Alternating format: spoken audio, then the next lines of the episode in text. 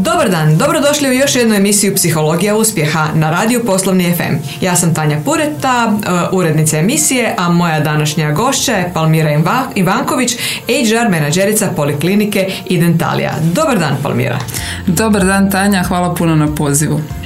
E, Zašto e, i zašto je Palmira moja današnja gošća e, je e, stvarno imam veliku čast predstaviti vam Palmiru, odnosno dozvoliti da kroz pitanja Palmira sama opiše sebe. Naime, Palmira je psihologinja koja ima 12 godišnje iskustvo rada u HR-u i Palmira, evo dalje se vi predstavite da ja ne čitam ili da ja ne pričam o vama. Pa evo ovako, dakle, da, nekako kad kažeš, kažete, prosti, ovaj, tih 12 godina meni nekako kad se kaže broj zvuči mi puno kad razmišljam ovaj, o tome koliko je to meni brzo prošlo, evo zvuči mi nevjerojatno da je riječ o 12 godina. Dakle da, diplomirala sam eh, psihologiju na filozofskom fakultetu u Zagrebu, eh, kasnije sam se dosta educirala u razno raznim područjima, jedno od meni onako zanimljivih je bilo i područje psihoterapije koje mi je negdje i produbilo ovaj, eh, sigurno znanja o tome kako ljudi funkcioniraju, kako grupe funkcioniraju, što je nešto što se događa u podlozi razno raznih ponašanja, tako da ono volim to negdje istaknuti kao dio nekog svog ovaj, dio nekog svog backgrounda. 12 godina u ovom području nešto prije toga sam se malo bavila i još nekim drugim ovaj, studentskim poslovima što mi je sigurno dalo još dodatnu širinu da razumijem i neke kako, kako neke stvari u samom biznisu funkcioniraju na onoj razini na kojoj to student može shvatiti. radila sam do sada u tri tvrtke, odnosno u trećoj radim, ovoga kad govorimo, kad govorimo o, o struci. Ovaj, dakle, radila sam prije u tvrtci Grave Hrvatska, to je osigurateljna tvrtka u zapravo znači toj industriji, onda u Stirija medijskim servisima i sada sam u Poliklinici Dentalija. Dakle, to su nekako tri tvrtke koje njeguju bitno tri različite i kulture i razlikuju se i pod nekakvoj svojoj ustroju složenosti koji itekako zapravo utječe i na to kako je HR strukturiran u svakoj od njih. I naravno razlikuju se jako i očekivanja ovaj, u svakoj od tih kompanija, očekivanja s kojima sam ja bila negdje suočena i koja sam sama prepoznala. E, super. Ono što je sad ovako jako zanimljivo čuti, znači imate interes e, i prošli ste razne treninge i edukacije i e, psihoedukacije za psihotretmane, psihoterapije, s druge strane organizacijska psihologija, kako se to spaja i gdje vam je srce i što je to zapravo što onda na taj način možete ponuditi kao HR mm Dakle, to je nekako i na faksu ovoga, ja, ja ponekad volim, volim reći, to može zvučati i kao mana i kao vrlina, da negdje ovaj, kao da e, kažem patim od neke kronične disperzije interesa ovaj, što je zapravo vrlo često i zgodno i korisno jer nekako onda možete stvarno pogledati razne situacije iz više različitih perspektiva. E, po meni i cijela priča sa psihoterapijom je e, itekako ima ovu jednu svoju stranu, mi kad kažemo još uvijek u ovoj našoj kulturi psihoterapija to jako često hoće izgledati kao nešto gdje mi radimo s ljudima koji imaju neke probleme, jel tako? I to neke teže probleme koji se dijagnosticiraju i koje ima zapravo mali postotak populacije. Međutim, to je nešto što zapravo je blagodat. Jedan od, od, od velikih terapeuta ovoga, i učitelja psihoterapije je rekao da je psihoterapija predobra da bi bila rezervirana samo za bolesne, tako da i tekako se može znanja iz tog područja primijeniti i u nekakvom individualnom i grupnom razvoju ljudi i može se i tekako primijeniti u razvoju kompetencija. Dakle, mislim, sam recimo NLP kojeg sam isto tako ovaj, učila je u sebe integrirao različita znanja iz psihoterapije i to nekako onda pozna poznavanje na dubljoj razini o čemu se tu radi, što se tu događa i tekako mi olakšava da negdje u nekakvom developmentu i tom dijelu rada s ljudima mogu te vještine koristiti za nešto što je super za ljude. Jel? Dakle, mi u bilo kojem segmentu psihologije da radimo, mi radimo s ljudima. Jel?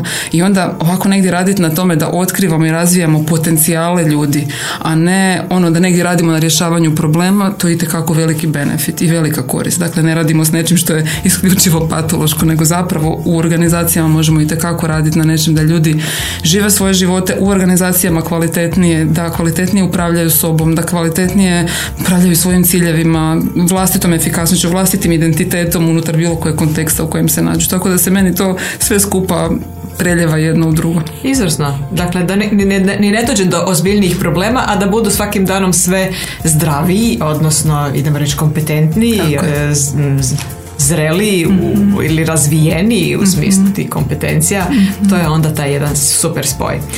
Dobro, vezano za e, e, na, za tu činjenicu da se toliko dugo HR, koliko je zapravo danas biti teško HR u Hrvatskoj? Koliko se ta jedna, e, još i psiholog sa druge strane, koliko se ta jedna dodana vrijednost je prepoznata i koliko se toga može napraviti u Hrvatskoj u jednoj poziciji HR-a? E, pa ovako koliko je teško, ovaj, vjerujem da to onako kad govorimo o nekoj težini, to je dosta i stvar neke percepcije pojedinca, koliko mu je teško u nekoj situaciji. Ovako ako pričamo o nekakvim izazovima koje trenutačno općenito organizacije ono postavljaju pred svoje HR-ove, ajmo tako reći, e, to je, a rekla bih ono i teško i lako, mislim, kako bi, nalazimo se naprosto u svijetu u kojem se nalazimo, nalazimo se u okolnostima u kojima se nalazimo, ono što mi tu trebamo i možemo raditi i po meni nekakva, inače, dosta bitna funkcija bilo kojeg HR-a je da zapravo prati što organizacija treba, što se događa, kako negdje sve svoje uloge, govorimo znači o nekakvom ono područjima ekspertize HR-a, govorimo o nekakvom zastupanju nekakvih radnika i njihove, bene, njihovi, njihovi, njihovih dobrobiti njihove na radnom mjestu, njihove učinkovitosti i slično, o nekakvim ciljevima organizacije, o strateškom partneringu sa upravom i pričam o nekom ono, agentu promjene. Dakle, te sve svoje uloge sad HR treba moći izbalansirati, a u okruženju koje je izuzetno, izuzetno promjenjivo. Dakle, ono što bih rekla da inače na HR izrazito jako utječe su sve, okolo, sve svi okolinski čimbenici što u nekom gospodarskom smislu, što u tehnološkom, što u nekom demografskom smislu. Dakle, svi ti čimbenici utječu na organizacije, jer se organizacije sad sastoje od ljudi na koje sve to, na, koje sve to utječe. Ovaj, tako da je u pravilu kad govorimo o hrvatskim uvjetima, osim sad ove priče što znamo isticati da je najvažniji danas resurs, ne ono nešto fizičko, nekakvo djelovanje ljudi, neki resursi materijalni u kompaniji, nego zapravo njihov intelektualni dio, njihove, njihove vještine, njihova znanja, njihove kompetencije, njihove kapaciteti da se nose s razno raznim izazovima. Ovaj, dakle, osim toga da se to pomaknulo od jednog materijalno resursnog do nečeg intelektualno resursnog, osim nekakve tehnologija, osim toga da se znanje u više stručuje u sve kraćem i kraćem periodu, rekla bih da u Hrvatskoj definitivno ovaj izazov u kojem vjerujem ono, svi mi jako puno pričamo, ta jedna iseljavanje, dakle jedna situacija u kojoj ljudima iz razno raznih razloga je na neki način Hrvatska nepoželjno ili manje poželjno um, mjesto za život. Nažalost, čini se da su nekako najčešće i, stran, i stranim zemljama najzanimljiviji, najzapošljiviji naši ljudi, ili najkvalitetniji naši ljudi, tako da to je sve skupa razumljivo, ali ono što je onda nama zapravo problem je negdje ono isto tako pronaći nekakav kvalitetan kadar, e, razvijati kadar, jel, e, oduprijeti se možda u nekom mentalitetu koji bih rekla da je još uvijek kod nas prisutan, a to je, e, ja, mislim, čini mi se da još uvijek, po onom što sam imala iskustvo, da još uvijek ljudi kod nas dominantno zadovoljavaju potrebe za sigurnošću, ajmo tako reći, za nekakvim ono egzistencijom. Tako da i dalje je, preferiraju se nekakvi poslovi, uvijek se kaže neko stalno radno mjesto, mislim često ono po mogućnosti u državi, jel tako? Ovaj, tako da bih rekla da nam je to onako malo izazov zapravo povući ljude u smjeru da njihova motivacija ide iz nečeg onog šta želiš ti stvoriti, ko želiš ti biti u budućnosti, kako ti želiš da tvoj život izgleda. Dakle, ta neka motivacija koja bi išla prema stvaranju nečeg, nečeg novog, neke nove vrijednosti, neke, neke, neke nove, uh, novih okolnosti za sebe i za svoj život. I, I, to su nekakvi faktori, recimo konkretno ovaj, uh, ta dva, taj nekakav ono, znači činjenica da smo malo manje poželjna zemlja, u smislu da nam se ljudi iseljavaju, da nam ostaju kadrovi koji ono, možda su manje atraktivni vani, ja? Ovaj, i to da, i, i to da e, u principu mentalitet malo vuče u tom nekakvom smjeru koji, koji nam ne ide u prilog, ne ide u nekakvu smjeru stvaranja nekog poduzetništva ne samo na razini organizacije, nego razini pojedinca unutar organizacije. I rekla bih da su nam to neki, recimo dva ključa neka izazova s kojima se kao HR-ovci ovaj, kao HR-ovci nosimo u današnjim organizacijama i da li je to teško nije, mislim ono što je na nama je da radimo na tome da ljudi osvijeste svoje, e, svoje potencijale, da osvijeste to što točno mogu, šta su nekakve prilike i da naprosto ih učinimo aktivnijim u upravljanju svojim okolnostima.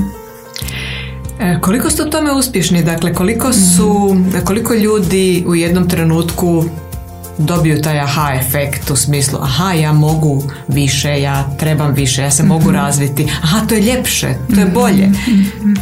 Pa ovako, Rekla bih da to uvelike ovisi o nekakvom ozračju unutar kojeg e, svako od nas radi. Dakle, ako radimo u ozračju koje e, primjerice na nekakve takve pokušaje, neku samo inicijativu, na nekakve ono poduzetničke, ajmo tako reći, korake naših zaposlenika, ako reagiramo na način da pokazujemo nekakvu ono e, čim čovjek pokaže inicijativu, mi odmah imamo brdo očekivanja pred njega, mi ćemo njega više nekako uplašiti u tome. Dakle, nećemo ga potaknuti da zapravo krene u tom smjeru nego zapravo šaljemo neku možda krivu poruku. Ako gradimo okruženje unutar kojeg M potičemo takve projekte, otvaramo ih namjerno da nešto tražimo od ljudi da oni nešto sami iniciraju. Uključujemo ljude u nekako postavljanje ciljeva, e, toleriramo i, i, i, i čak ne, ne, samo da toleriramo pogreške, nego baš da kažemo ono što, što sam od nekud pokupila, ovaj, sad trebam da se ne mogu sjetiti izvora tog citata, ali ono, napravi pogrešku što prije, jel? I što prije ih napravi brzo da nas, da nas ono kasnije što manje košta. Dakle, kad stvarno to neko okruženje u kojem je, u, u, kojem je bitno pokušavati, u kojem je bitno kretati u nekakvom smjeru, rekla bih da time ljudima uvijek u organizaciji šaljemo tu nekakvu poruku da se takve stvari cijene. Jel? Tako da, rekla bih da je to uvelike ovisno o kulturi organizacije jel? i o tome kako smo se onda postavili prema, prema tome i koje poruke inače šaljemo ljudima u, u, u tom nekom dijelu intrapreneurshipa reći ću u smislu poduzetništva unutar, unutar organizacije. Tako da je to, to nekako po onom što sam do sada imala priliku vidjeti eh, to bi bio neki moj view na to Palmira, rekli ste da za razvoj ljudi unutar organizacije ili tog ono, e, ono poduzetništva unutar organizacije i usmjerenosti na izlazak iz zone udobnosti je jako važna i ta kultura koja je prisutna u organizaciji. Pa evo, počeli ste u industriji osiguranja. Kakve zahtjeve je ta industrija postavljala mhm. pred HR odjel i kakva je to kultura koja je tamo mhm. dominantna i u smislu znači podržavanja zaposlenika na razvoj? Kakva vrsta razvoja se tamo očekuje? mm Pa evo ja bih odmah istaknula da je riječ o zapravo industriji koja je u prvom redu izuzetno birokratizirana i to je za tu industriju potrebno i tako je jednostavno sa cijelim financijskim sektorom. Tu moramo imati razno razne regulative što s razine države, s razine Europe, tako da su i tvrtke unutra ono u prvom redu, ajmo reći, imaju taj nekakav ono kulturološki gledano sklonost tome da se proceduriraju i da postavljaju određena pravila, e, da su malo sporiji u donošenju odluka i tako. E, ono što je e, meni bio neki, ja ću reći pa i ono sreća u toj cijeloj priči, HR u kojem sam ja tada bila je bio pozicioniran u jednom dijelu organizacije koji itekako mora imati to poduzetništvo. Jel? Dakle, to je ovaj, ajmo reći, komercijalni komad organizacije unutar kojeg je zapravo danas kad gledamo unatrag i moja uloga često bila zapravo sljubljena i negdje definirana i usmjerena ka tom ka tom segmentu, ka tom segmentu organizacije, dakle nekakvoj prodaji. Jo? Ovaj, u prodaji jednostavno ne možete raditi na način da nemate inicijativu, da nemate poduzetnost, da nemate pokušaj da se nešto napravi. I sad još bi tu dodala, osim kad je riječ o prodaji, mnogi su radili s raznim prodajama. Ono što sam ja znala čut radeći u industriji osiguranja, da onaj ko zna prodavati osiguranje, taj jednostavno zna prodavati sve. Zato što jednostavno ne vidite direktnu korist od proizvoda u tom trenutku vidite u nekoj situaciji u budućnosti. Ja? I to je proizvod koji je još uvijek u našem, u našem nekom društvu, u našim okolnostima, to je proizvod koji, oko kojeg još društvo nema dovoljno jasnu svjesnost.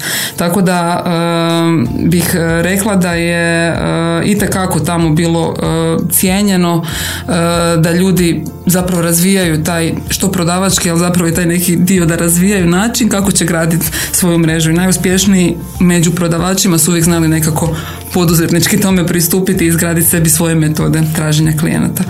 E, inače u toj industriji ovaj, e, pa mislim nekako je meni od prvog dana krenulo na način da sam krenula u interakcije sa sadašnjim, tadašnjim menadžmentom srednje razine i oni su meni već odmah zapravo dali neke svoje ideje i e, ajmo tako reći povratne informacije o tome kako tadašnji selekcijski proces za recimo prodajne predstavnike izgleda. Dakle, moram odmah reći prodajni predstavnik u industriji osiguranja prvenstveno kasnije sam osvijestila I ono što je prvi izazov je zapravo naći i zainteresirati ljude za to da to požele raditi. Jel?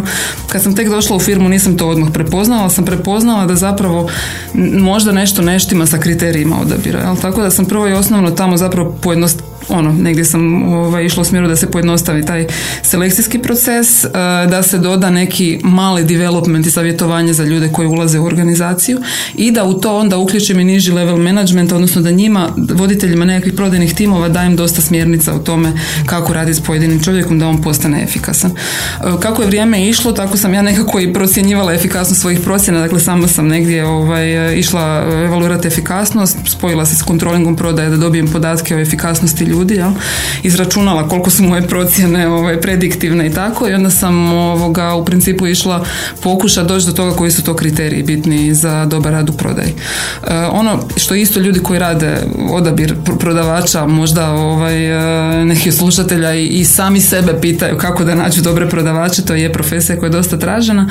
E, pa mislim, jasno je i nama u HR-u da te kompetencije bitne za rad u direktnoj prodaji bile su možda ti kriteriji odabira najteži za odrediti. Jel?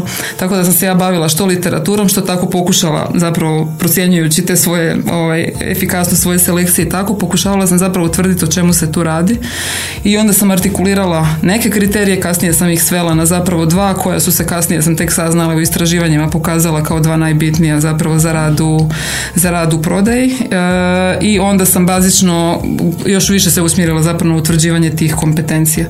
Budući da sam tada bila ovoga sama na tim poslovima ovaj, selekcije, onda sam nekako isto prepoznala potrebu, kako je to puno posla zapravo, ovaj, onda sam prepoznala potrebu da neki dio te funkcije ja, lijepo skinem sa sebe, a prebacim na neke druge ljude. Tako da sam eh, od, ono, negdje strukturirala neke edukacije eh, koje su u principu u kojima sam htjela omogućiti ljudima i izradila sam isto jedan instrument kojim se evaluira intervju i, ovaj, onda sam zapravo voditeljima prodanih timova koji su bili po cijeloj Hrvatskoj i pružila i edukaciju i taj instrument da oni sami zapravo naprave taj dio evaluacije koliko je moguće. Naravno ne možemo im dati psihološke, ove, psihologijske mjerne instrumente, ali instrument koji sam im ja složila je trebao to olakšati. Ja. Ovaj, tako da sam nekako ono, išla, išla sam nekako ono, napraviti što je moguće dulju polugu da odradim ono, ono što hoću, nekako mislim da je to, da je to i uspjelo. Ovaj, e, tako da evo, to je što se tiče tog selekcije. Mislim svašta je bilo, ne znam sad je mhm. zanimljivo i drugo iz grave, ali recimo to je taj neki dio koji dakle, ono, e, bilo je kako, kako, koji su to kriteriji pravog mm. prodavača, kako onda ovaj, pomoći ljudima da, da. sami dodatno rade s ljudima. Tako. Sve ste, to su bili neki zahtjevi industrije i tu ste onda pomagali sa svojim inovativnim pristupima. A tako je, mora se nešto. Mislim, kad nemate rješenja negdje koji su izumili neki drugi, naravno, to je ono što sam rekla i prije. Dakle, mislim da HR negdje i treba prepoznavati i nalaziti načine da biznisu olakša njihov rad i da im da neki rezultat, da im da neke alate. Jel? Ovaj, tako, da je, tako da je to bio jedan od segmenata zapravo kojim sam se, kojim sam se bavila u Gravi. Da, to je u istinu ono, ja bih rekla, pravo prepoznavanje ovaj, potrebe i stvarno inovativan pristup e, u smislu znači upravo psihološke metodologije. Analiza stanja, osmišljavanje rješenja, izrada rješenja ili implementacija rješenja, evaluacija rješenja. Znači ono, e, psiho, ljudi često misle da psiholozi ono, e, najviše pričaju s ljudima, ali zapravo psiholozi jako često se baš bave ovaj, osmišljavanjem, primjenama metodologije, evaluacijama da bi vidjeli ovaj, kako odgovoriti na pitanje industrije. Pa evo, e, da, naravno da je industrija osiguranja važna, prodaja kao takva i kako biti efikasan, ali evo, nastavili ste rad u Stirija medijskim servisima kako su mhm. tamo bila očekivanja od, e, pa od HR? Taman ste negdje onako lijepo iskovali mm. zanat vezano za prodaju i onda medijski servis. ovaj, e, da, nekako e, ono što, što isto volim reći, dakle vi postanete svjesni neke organizacije u cjelini i neke kulture kad iz nje izađete i dođete u nešto drugo. Ovaj, tu sam ja zapravo u stiri postala svjesna da postoji ona razlika između onog nekakvog ovaj, hard HR-a i onog soft HR-a u principu je taj neki dio u, u Graveu uh, bio više uh, moj moj dio posla je bio u smjeru tog soft HR, dakle nekakav development, nekakvo istraživanje zadovoljstva i takve stvari. A u Stiriji me nekako više sam bila zapravo, zahvaljujući tvrtki s kojom sam surađivala, bila sam više zapravo izložena na tom, e, ajmo reći hard HR, znači nekakva efikasnost, mjerenje koliko ljudi performaju, koliko zapravo tu imamo ovaj, i nekakvih troškova i zapravo tih ekonomskih, ajmo reći, aspekata, aspekata HR-a. E, I da, i tu mi negdje postalo jasno e, koliko, koliko obogaćujuće može biti zapravo upoznat se i sa nekim drugim segmentima, ovaj, e, segmentima, ajmo tako reći, znanostima čak koje se, koje se bave, bave efikasnošću i ljudima kao što je ekonomija. Ovaj, dakle, došla sam u Stiriju i tamo sam zapravo bila u potpuno nekom drugom i HR setupu. Jer Stirija je grupacija od niza tvrtki, ja, gdje zapravo HR je postavljen na način da je on centralna funkcija i onda HR odjel zapravo e, svakoj od tih tvrtki daje nekakvog biznis partnera koji radi na konkretno njihovim izazovima i na njihovim nekakvim temama i problemima. Ja sam bila dedicirana tvrtki Večerni list, poslovni dnevnik, kasnije je dodana, dodana tiskara, ovaj, koja je zapravo tada prolazila jednu fazu restrukturiranja, što vam odmah znači da se više posveće nekim temama iz radnog prava, HR administracije, nekakvih ono pa i suradnja s kontrolingom da možete razumjeti zapravo nekakvi priču s troškovima i priču sa reportiranjem nekakvim onda nadležnim, nadležnim tijelima i u, i u generalnoj direkcijama, tako reći, Tiri u Austriji. Ovaj, tako da sam se tu negdje više zapravo ajmo reći upoznala s tim aspektima s tim aspektima HR-a koji su mi do tada onako iskreno bili negdje strani. I onda sam ja zapravo razumjela da komad HR-a u Graveu odrađuju, osim ove sad administrativnog HR-a, kadrovske i slično, ali da sigurno i controlling odrađuje neki svoj dio vezan uz planiranje budžeta za, za osoblje. Ovaj, osim toga sam u stiri, znači osim ovog dijela sam imala još isto nekakav employer branding dio, još sam prije ja nešto employer branding radila i u Graveu da sad ne ulazim, tamo sam zapravo puno toga nešto imala priliku si otvoriti teritorij i raditi. Ovaj, dakle, Styria School Akademija, nekakav branding, employer branding projekt koji zapravo prikuplja, prikuplja mlade, talentirane studente koji su vjerojatno ono, neki od najboljih studenata u Hrvatskoj, dakle uz nekakav selekcijski proces, uz jako dobar program koji tamo imaju od stručnjaka iz cijele grupacije. Dakle, to je jedna onako po meni sjajna priča koja mi je i negdje ono dodatno pomogla da razumijem, da razumijem zapravo i tu novu neku generaciju ovaj, koja izlazi na tržište rada. Dakle, e, u u soft HR, u Styria hard HR, sad ste, e, sad ste HR u dentalnoj poliklinici i dentalija. Koliko je to soft, hard, danas se stomatologi i tehničare ne traži samo da barataju tehnologijom, vidimo svugdje krasne osmijehe, e, međutim i da pristup bude jednako vrhunski. Koliko su oni svjesni toga, koliko to dobiju na fakultetu, koliko tu HR može pomoći i šta još sve radi HR u jednoj poliklinici i dentalija. jako dobro pitanje. Ponekad mi treba malo vremena da se, da se sjetim što sve sad ulazi u HR. Dakle, rekla bih da je prvo i osnovna razlika meni i Dentali u odnosu na bivše tvrtke ta što sam zapravo u daleko nekoj manjoj tvrtki, a dok ste u manjoj tvrtki to mi je u principu ta neka ovaj, e, specijalizacija manja. Dakle, više vam toga pada pod vaše područje. Tako da e, ovdje ono generalno od e, svih tih funkcija povezanih s nekakvom ono, employer brandingom i selekcijom zapravo tu ide i interna komunikacija i nekakvo ono suradnja s nekakvim tijelima poput komora dentalne medicine i sličnih institucija. Kadrovska administracija je kod mene zaštita na radu je kod mene. Dakle imam sada trenutačno nekakav niz područja. Radila sam istraživanje nekakve angažiranosti zadovoljstva zaposlenika. Tako da zapravo poprilično puno tema ovaj, e, pokrivam, da. Vi ste sami ili, ili imate tim? Uh, imam, imam jednu članicu tima. Kad smo imali ovu COVID situaciju o kojoj ćemo vjerojatno ovaj, kasnije, ovaj, sam zapravo morala malo i restrukturirati, tako da sam neke stvari dodatno ono, operativno morala i preuzeti, pristupiti, tako da za mene jedno poprilično veliko učenje. Ovaj, e, da, bilo je pitanje isto bazirano na tome što i kako zapravo dobivaju na fakultetu što doktori dentalne medicine, dakle dentalni asistenti, tehničari. E, pa ja bih rekla da smo mi ovdje ali mislim da to nije samo vezano za te struke. Rekla bih da je to slučaj na, na, na brojnim mjestima, da smo usmjereni i, i da, su, da su e, fakulteti usmjereni na to da dosta oblikuju stručne vještine. Što je super jer ono kad sad pogledamo nekakva naša iskustva s pacijentima e, najviše iz Italije, ovaj, a onda iz, e, iz nekakvog ostatka i Europe, ono što možemo reći da stvarno su proizvedeni kod nas jako, jako dobri stručnjaci u području dentalne medicine. Ovaj, e, s druge strane, ovaj nekakav dio koji se tiče rada s pacijentima, što je nekako vaše pitanje bilo, i komunikacije s njima, upravljanje nekakvim e, iskustvom pacijenta, upravljanje time kako će pacijent percipirati svoj zahvat i slično.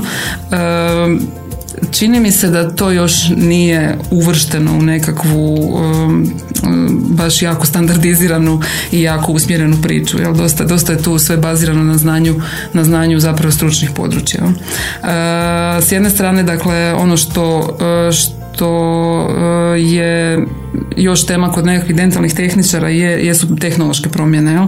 pa i kod stomatologa. Dakle, vama se toliko u području dentalne medicine e, razvoj je toliko brz, razvoj tehnologije je toliko brz da u pravilu je izuzetno potrebna dodatna ta otvorenost na, na to da moja struka, u području recimo dentalne tehnike, to su dakle dentalni tehničari su zubotehničari, to su ljudi koji proizvode zube. Jel? Od nekakve ono možda pozicije u kojoj je netko pomalo i umjetnik svoje struke i on radi rukama, jel? Ti ljudi postaju sad ljudi koji trebaju dizajnirati na kompjuteru, jel? Oni dizajniraju proteze, oni dizajniraju nekakve radove koji se kasnije montiraju u usta, usta pacijentima, jel? Ovaj, tako da je ono, ono što bih rekla da kači, ali ne samo te profesije, nego bih rekla da je to case sa, slučaj to sa svima koji rade u različitim industrijama, da je e, zapravo taj ta brzina koliko se znanje udvostručuje ide toliko brzo da bih rekla da je osnovna neka možda zadaća e, i menadžera koji preuzimaju dio HR funkcije i HR-a da negdje osvještava tu potrebu da neprestano učimo. Znate, ono, u skladu s onaj jedan je rekao uh, Alvin, zaboravila sam kako je kompletno ime i prezime, ali kaže ovaj, nepismeni 21. stoljeća neće biti oni koji ne mogu e, čitati pisac, nego oni koji ne mogu jako brzo naučiti, odučiti ponovno naučiti. Ja? I rekla bih da je to nešto što je, što je, što je sigurno case slučaj sa svim strukama danas. Pa tako i s HR-om. Odlično, da, da, da. Koliko su ljudi spremni onda učiti kod vas u poliklinici? mm Jako dobro pitanje. Kod nas je kultura dosta e, postavljena tako da e, se učenje izuzetno cijeni. Učenje se i u edukacije se jako puno i ulaže. E, I negdje i mentore imamo postavljeno u gotovo svim segmentima poslovanja i negdje i kroz ove metodologije trenutačno praćenja ciljeva, upravljanja ciljevima koje, koje radimo, mi, mi zapravo kroz to potičemo to da ljudi zapravo postavljaju ambiciozne ne samo ciljeve u smislu realizacije postojećeg nego i razvoja novih vještina. Tako da je to nešto što se i potiče i očekuje i komunicira da je bitno i da, i da je jedan od e, važnih segmenata nekakve uspješnosti radne. I kad se i potiče onda ljudi to i prihvate, tako, Je, tako, je to nekakav dio kulture. Tako je, tako je, tako. Ma vide oni zapravo iz toga u konačnici i bolji rezultat i onda budu ponosni, jel? Apsolutno. Ljude kad provedete kroz nekakav korak prvi da oni to probaju, da oni vide što to onda slijedi, koliko je njima možda i lakša nekakva, ne znam, digitalno skenirati nešto nego uzimati pomoću nekakvih amalgama određene stvari, ovaj, otiske, ljudi, ljudi zapravo to onda kasnije jednostavnije prihvate. Samo ih se treba provesti kroz prve korake. Da, i pokazati da, da, ovaj, da, da, da ima ljepote u svemu tome. Tako.